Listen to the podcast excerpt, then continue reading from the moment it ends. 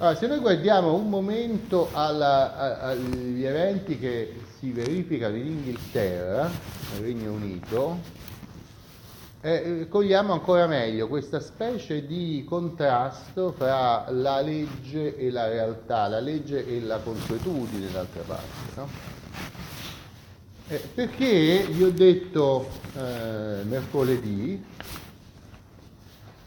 alla fine dell'Ottocento emerge in Inghilterra la figura di un giurista e grandissimo storico anche, non direi uno storico del diritto, è uno storico e un giurista, che è Frederick Maitland.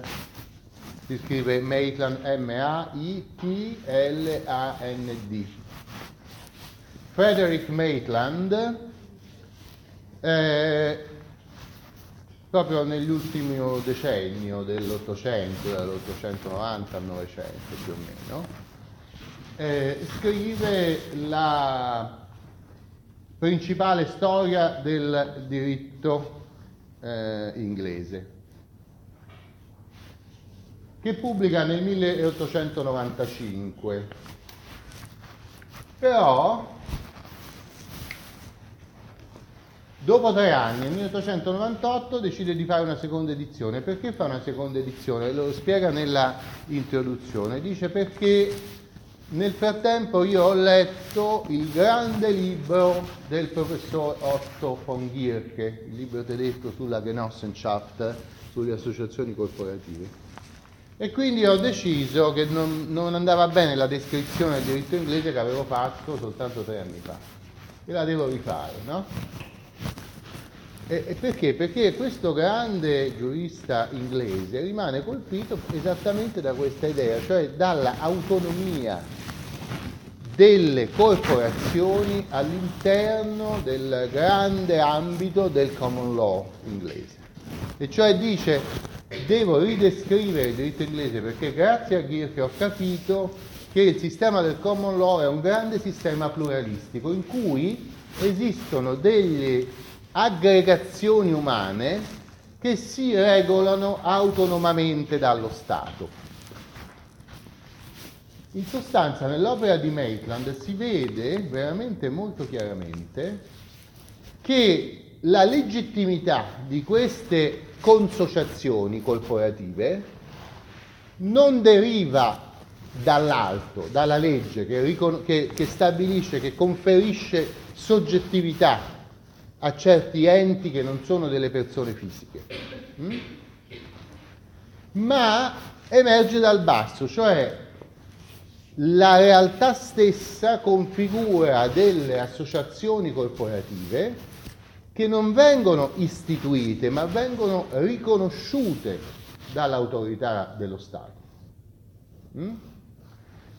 Allora, nell'opera di Maitland si vede chiaramente il, eh, eh, l'alternativa fra due immagini della legittimità delle collettività umane che stanno all'interno dello Stato. Mm?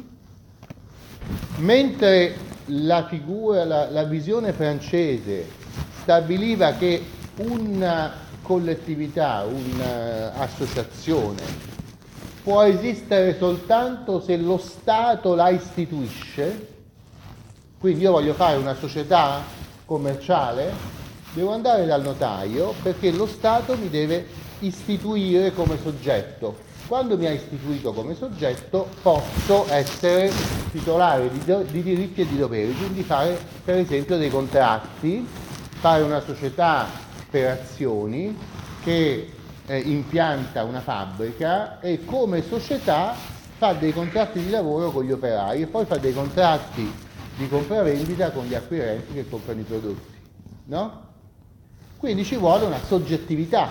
Questo gruppo, questa entità, che è un'entità collettiva, che non è una persona fisica, deve essere creata, cioè in termini giuridici istituita.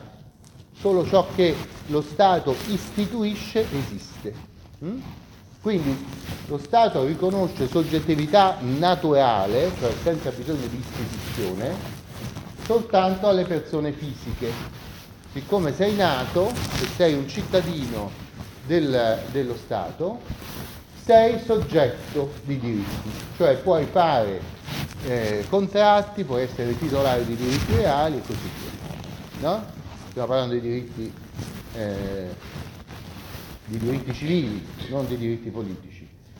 Per i diritti politici anche comunque la, eh, il fatto di essere cittadino nato sul territorio nazionale da genitori eh, più o meno eh, cittadini in certi, in certi, stati da genitori cittadini, in certi altri stati invece semplicemente sul territorio nazionale, ti conferisce per natura la soggettività. No? Tutte le altre soggettività di altri enti che non sono la persona fisica, bisogna, c'è questa alternativa alla fine dell'Ottocento, mentre in certi contesti questa soggettività deve essere istituita dall'alto, cioè dalla stessa autorità che può fare la legge, cioè lo Stato. No? Invece per Otto von Gierke e per Maitland in Inghilterra, invece emerge dal basso, cioè la stessa realtà costituisce la soggettività di certi enti. No? E questa idea ha, ha, un grandissimo successo proprio negli ultimi anni dell'Ottocento, l'idea che l'ordinamento non crea i suoi soggetti, ma li riconosce. Eh?